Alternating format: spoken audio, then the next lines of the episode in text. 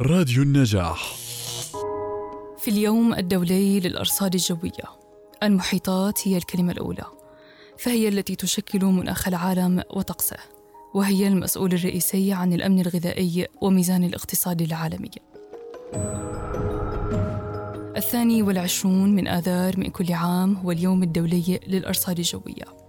وبحسب المنظمة العالمية للأرصاد الجوية فإن أهمية المحيطات تكمن في أنها تمتص أكثر من 90% من الحرارة الزائدة في النظام المناخي.